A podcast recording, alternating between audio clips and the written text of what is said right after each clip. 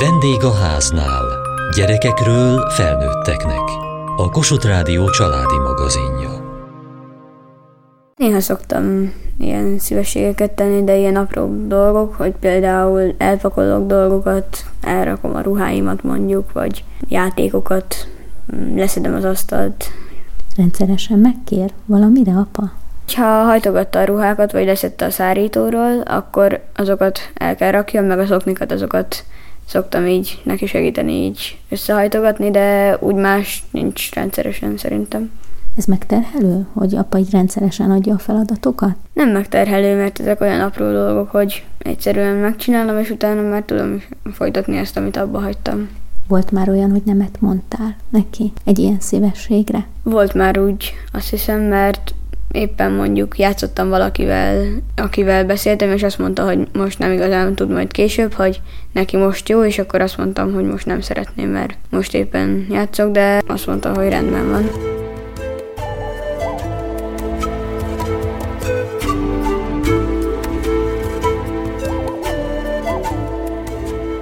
Nagykamasz lányom reggel karikás szemekkel megérkezik a konyhába, és egy szelet kenyérrel leül az asztalhoz. És uh, nagy levegőt vesz, mire miközben én ott forgolódom körülötte, oda teszek elé egy tányért, és kapok egy mosolyt ezért cserébe. Majd újabb levegővétel következik, és már meg is érkezik a kés meg a vaj is a kenyér mellé, újabb hatalmas mosolyokat kapok ezért. Amikor megkeni a kenyerét, és egy újabb sóhaj következik, amiből én már sejtem, hogy most jönne a kávé, és amikor bekapcsolom neki a kávéfőzőt, akkor meg is jegyzi, hogy én a világon a legjobban szeretlek. Nyilván ennél nagyobb ajándék nincsen, de ez a szituáció úgy is megtörténhetett volna, hogy papa, légy szíves, ad ide a tányért, papa, légy szíves, adj egy kést, és tulajdonképpen ebben sincs semmi baj, de ez nem apró szívesség. Az apró szívesség az akkor az igazi, amikor megpróbáljuk kitalálni, és sikeresen kitaláljuk a másiknak a gondolatát.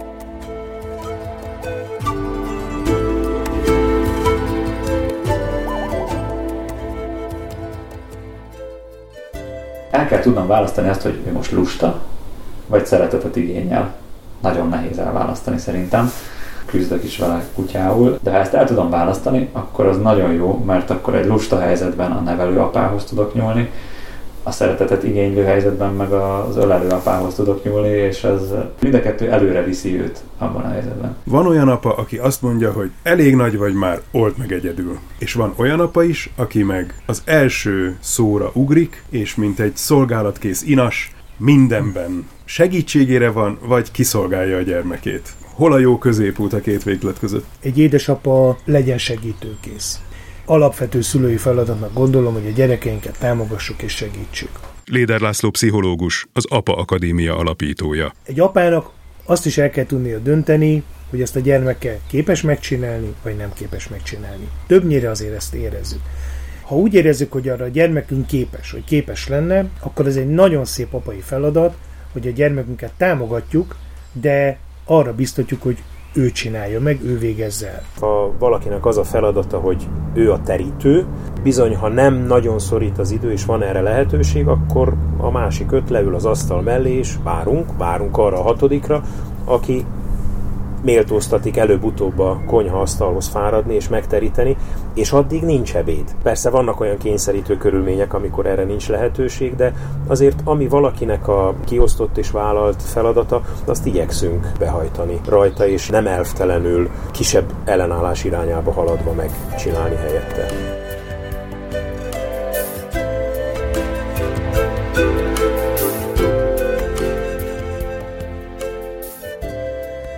Azt tudjuk, hogy az apák egy picit a gyermekek értelmi szintje fölött kommunikálnak. Úgy néz ki, hogy az apáknak egyik feladata, hogy húzzák a gyermekeiket. Sokszor próba elé állítják a gyermekeiket. Nem futok oda olyan hamar az elesett gyermekem, mert természetesen figyelem, hogy nem történt-e baja, de fölöslegesen nem ápolgatom, nem babusgatom.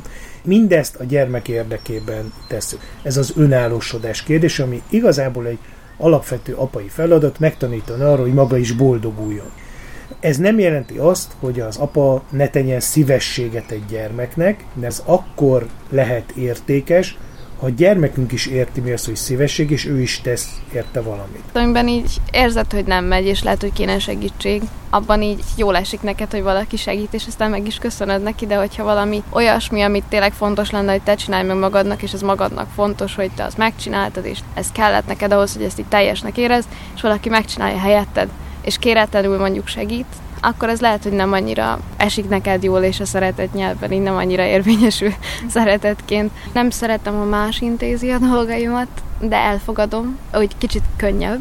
De talán, hogyha valaki ilyen otthoni teendőket helyettem csinál meg, amiket én is tudom, hogy meg kéne, és már készülök rá, és már csak azt látom, hogy már meg van csinálva, és akkor nekem újra kell tervezni, hogy ezt most nem fogom tudni megcsinálni. Talán az egy kicsit zavaró, de az se ilyen nagyon, mert legalább kész van.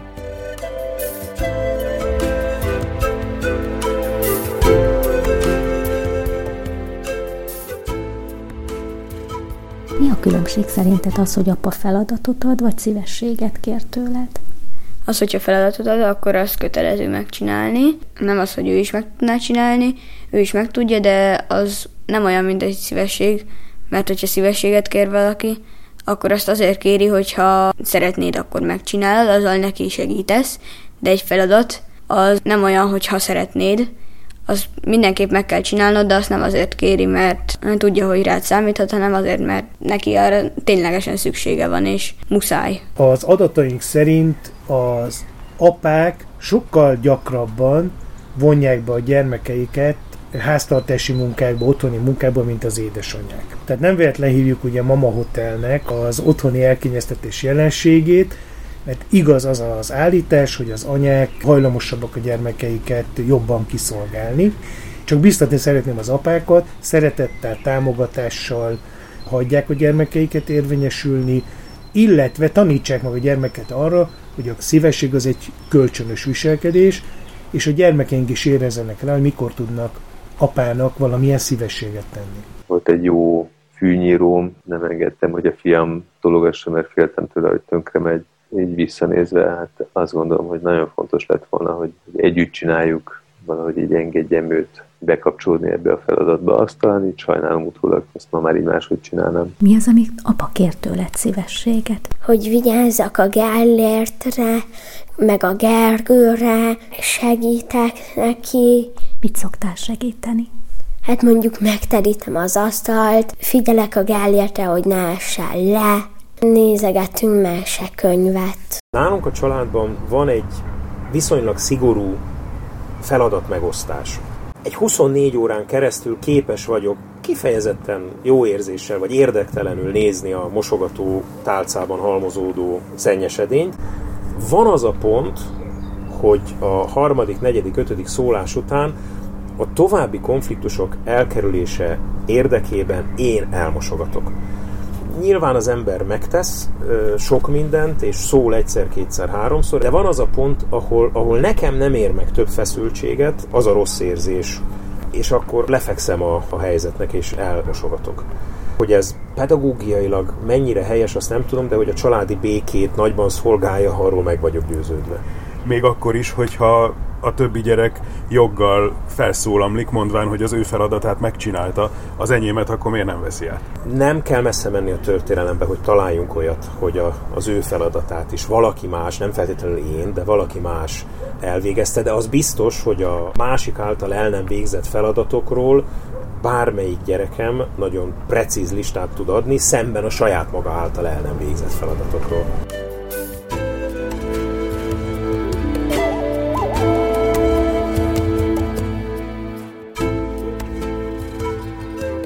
Nekem a szívességekkel is az a küzdelmem, hogy én hogy találom meg az energiát, meg az erőt bizonyos szívességek végrehajtására. És egyre nehezebben, ahogy több gyerek van, idősebb vagyok, több a munkám, nehezebben találom meg. Szívesség területén mit hozunk magunkkal az elmúlt évtizedekből? Minden kutatás azt mutatja, hogy a családunkra is, és a barátainkra, szomszédainkra kevésbé számítunk a mai világban, mint 30-40 vagy 50 évvel ezelőtt. Léder László pszichológus, az APA Akadémia alapítója. Tehát a szívességtétel kultúrája is egyértelműen csökkent. Nagyon fontos dolog, hogy a családunkban ébresszük ezt újra, vagy támogassuk, hogy az emberi kapcsolatokhoz hozzátartozik az, hogy a másiknak a szívességet teszek és segítek. Kislányom is olyan, hogy neki is vannak szívességkérései bizony. Azok jellemzően szeretetigények, tehát mind olyan, hogy menjek el vele megnézni a csigát. Felnőtt fejjel kit érdekel, de hogy valójában, ha úgy tekintek rá, hogy ez nem arról szól, hogy engem érdekel egy csiga, hanem arról szól, hogy jelen legyek a lányomnak egy olyan pillanatban, amikor ő rácsodálkozik valamire. Tulajdonképpen engem abban a helyzetben nem is a csiga kell, hogy érdekeljen, hanem a lányom.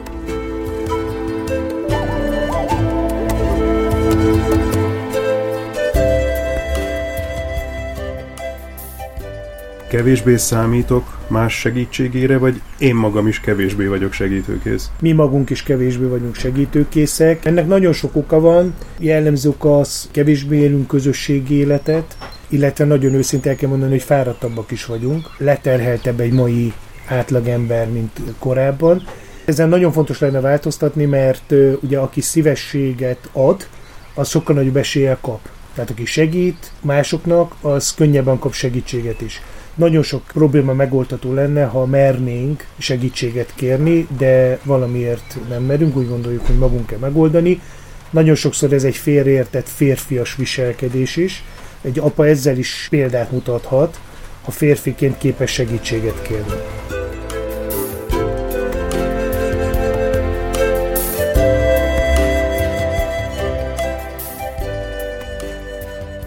Valamelyik este elmentem itthonról, hajnalban jöttem meg, vagy nem is tudom már, és minden gyereknek hagytam egy pici levelet a, az ágyán. Csak annyi, hogy, egy, rá, hogy gondoltam rá tulajdonképpen is, hogy nagyon szeretlek, aludj jól, és reggel jövök, kb. ez volt. Ezért mindenkinek rajzoltam valami pici apróságot a papírra. És olyan boldogok voltak tőle, tehát mindegyikük rajzoltam, maguk egy választ rajzoltak mindenki. Az a nekem három perc feladat, hogy írtam mindenkinek egy kis levelet, az, az mindenkinek betalált, és mindenkinek örömet okozott abból fakadóan nekem is örömöm lett, hiszen ők is viszonozták a, a, ezt a fajta szeretetet. Aki úgy nőtt fel a saját családjában, hogy nem igen kapott segítséget a saját édesapjától, hogyan tud rátanulni a saját gyermekével kapcsolatban? Ugye ez a jó apává válás kérdése. Hogyha tudatosak vagyunk, és azt mondjuk, hogy mi szeretnénk másképp csinálni, mint hogy velünk történt, akkor nagyon sok ilyen eleme van az apaságnak. Van, amikor ezt a párunk tanítja meg nekünk van, amikor a gyerekünk tanítja meg. A gyerekünket szeretjük és féltjük és gondoskodunk róla, automatikusan együtt jár az, hogy a gyerekünket segítjük. Apukád tesz neked szívességet? Elmagyarázom a matekot. Nyilván nem oldja meg, mert hogyha megoldaná, akkor nekem semmit nem kéne csinálni. Egy apa ott van, szereti a gyerekét, gondoskodik róla, akkor ez például, hogy a gyerekemet segítem és kisegítem és szívességet teszek neki, szinte automatikusan megjelenik. Önmagában az, hogy segítséget kérjek, az nagy tudatossággal tanulható meg. Tehát egy olyan környezetben jövök, ahol ez nem volt megszokott, nehezített és idegen terep lehet, természetesen nem lehetetlen. Ugye ez a szépsége, hogy mondjuk én egy introvertált, kevés szóval kommunikáló, inkább visszahúzódó ember vagyok, lehet, hogy a párom is az, és születik egy extrovertált gyermekünk, olyan, mint a tűz, az ölünkben van, simogat bennünket, egyfolytában beszélgetni akar. A szülőség nagyon szép feladata, hogy képesek vagyunk átalakulni. Ez a gyermekünk egészen más ember tud faragni belőlünk, mint mi voltunk, mielőtt megszületett.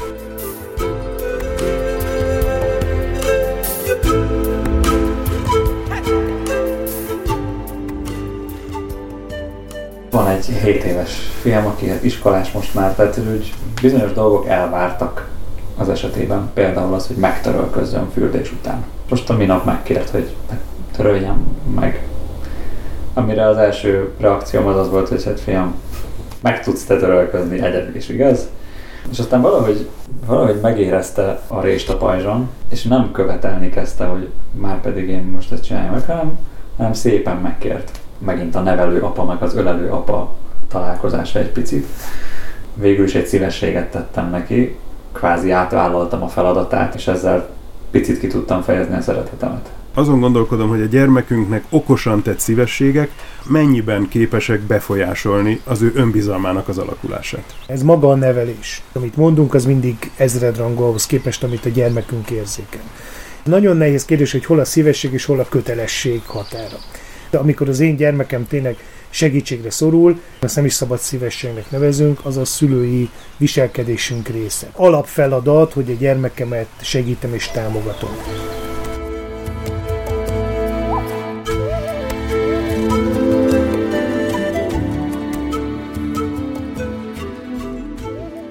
Ha a szívességet úgy értelmezzük, hogy megteszem helyette, akkor az már egy kényes terep. Az én kislányom, egy jó tanuló kislány, de matematikából bizonytalan. Nagyon gyakran előfordul, hogy nem tud megoldani matematika példákat, én nem oldom meg a példát, hanem megerősítem, hogy te okos vagy, hogy ne tudnád megoldani. Ennél sokkal bonyolultabb kérdéseket meg szoktál oldani. Próbáld csak meg. Ha nem megy, segítek. Igazából az egész arról szól, hogy megerősítem őt, abban, hogy képes legyen ezzel a helyzettel megküzdeni. A szívesség az lenne, ha én most magam elé húznám az ő füzetét, és megcsinálnám a példáit, és igazából azt gondolom, hogy nagyon nagy kárt okoznék neki. Én is szeretnék neki valamilyen szívességet tenni, de én igazából úgy érzem, hogy nem a tanulás az a szívesség, amit neki úgy megtehetek, mert nem neki teszek szívességet, hanem saját magamnak.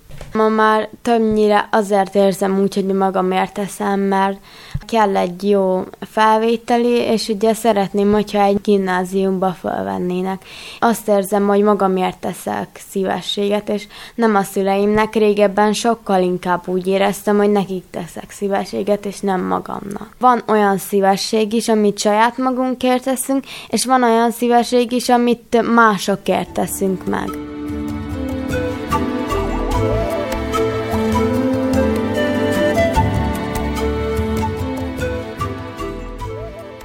Egyszer felhívott egy édesapa, hogy mit évő legyen, mert a kislánya nyári táborban van, ahol konfliktusba keveredett, és szeretné, ha elmennének érte és hazahoznák. Léder László pszichológus, az APA Akadémia alapítója. És a válaszom egyértelműen az volt, hogy próbálja meg a kislányát felkészíteni arra, hogy mégiscsak tudjon maradni, álljon rendelkezésére. Mondja azt, hogy kislányom, ha baj van, oda megyek ha baj van, beszélünk telefonon, de a végső megoldás az legyen, hogy ugrik, oda megy és elhozza. Tehát megteszem azt a szívességet, hogy a gyerekemet kimentem egy helyzetből, de igazából ez egy nagy kérdés, hogy jót vagy rosszat teszek neki.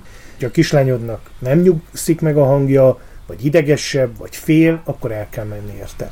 De nem menj rögtön. Sokkal könnyebb ugrani, sokkal könnyebb megcsinálni, mint azt mondani, hogy kitartok, inkább rávezetlek, megmutatom, megerősítelek, de te próbálj meg.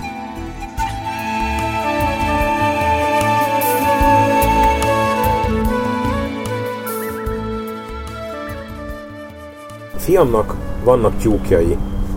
Nem feltétlenül lenne szükség arra, hogy a tyúkok reggeli kiengedése az rám háruljon, hiszen előbb-utóbb föl kell a fiatal úr is, tényleg alhat 7-ig, 8-ig, miközben a tyúkoknak napkeltekor már jó lenne az éjszakai szálláshelyükről kisétálniuk az udvarukba.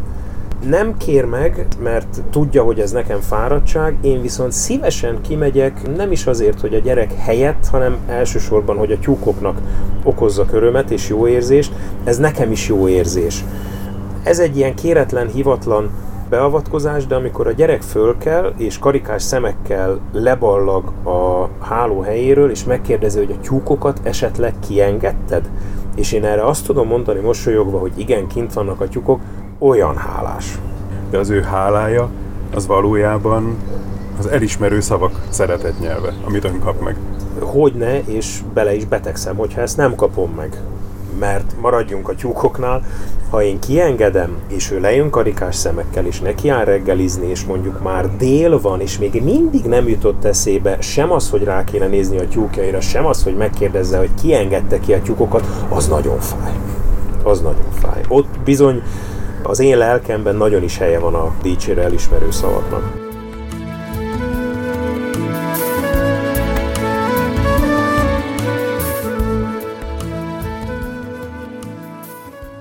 Szeretem ezt átnevezni gondoskodásra, hogy ez a leveszek róla terhet, odafigyelek arra, hogy mire lehet most szüksége, akár kímélés, akár az, hogy látom, hogy a gyerekem összeesetten jön haza a suliból, akkor csinálok egy gyümölcstálat, leülök mellé hogy ezt nagyon-nagyon szeretem, és nagyon-nagyon igényelem. Ennek édesanyám abszolút mestere volt. Na, hogy így hosszan legóztam a szobámba egyedül, szőnyegre ki volt öntve a legó, és földön ültem. Édesanyám rendszeresen volt az, hogy mielőtt megjelent volna bennem az az igény, hogy éhes vagyok, bejött és letett a földre mellém vagy felszeletelt zöldséget, vagy valami szendvicset. Ez a csöndes figyelmesség, ez engem mindig lenyűgöz, hogyha valaki képes így jelen lenni számomra. És egyébként tudom, hogy irreális elvárás, hogy valahogy, mint hogyha azt várnánk el az embertársainktól, hogy gondolatolvasók legyenek, hogy nyilván nem vagyunk gondolatolvasók, és képtelenek vagyunk erre, de hogy olyan jól esik, amikor úgy olyasmi gondoskodást, olyasmi figyelmet kapunk, amit magunk még meg se tudtunk fogalmazni.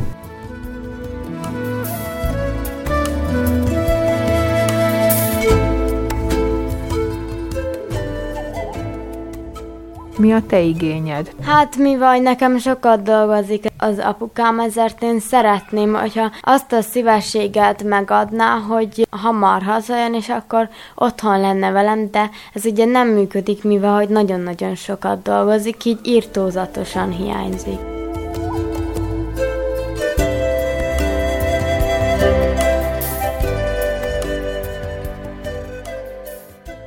Holnapi műsorunk tartalmából A tükörbenézés nem egyszerű feladat, főleg akkor, ha nem egy idegen, kritizálandó szemét látunk visszanézni. A fiatal lányoknak még nehezebb dolguk van abban, hogy olyannak fogadják el magukat, amilyenek. A reklámoktól, a közösségi médiától mentesen, egyszerűen és természetesen. A válaszutak lányai mentálhigiénés szakemberrel beszélgettek arról, hogyan lehetnek bátran önmaguk. Műsorunkat még 60 napig meghallgathatják a Média Klikken a Vendégháznál oldalán. Várjuk leveleiket a vendégháznál kukacmtva.hu e-mail címen. A Kossuth Rádió Facebook oldalán követhetik műsorunk témáit. Fotókat, videókat találnak riport helyszíneinkről, és a hétköznapi munkába is bepillanthatnak. Elhangzott a Vendégháznál. A szerkesztő riporter Süveges Gergő. A riporter Kataluccio Andrea, Juhász Tímea, a gyártásvezető Mali Andrea, a felelős szerkesztő Hegyesi Gabriella.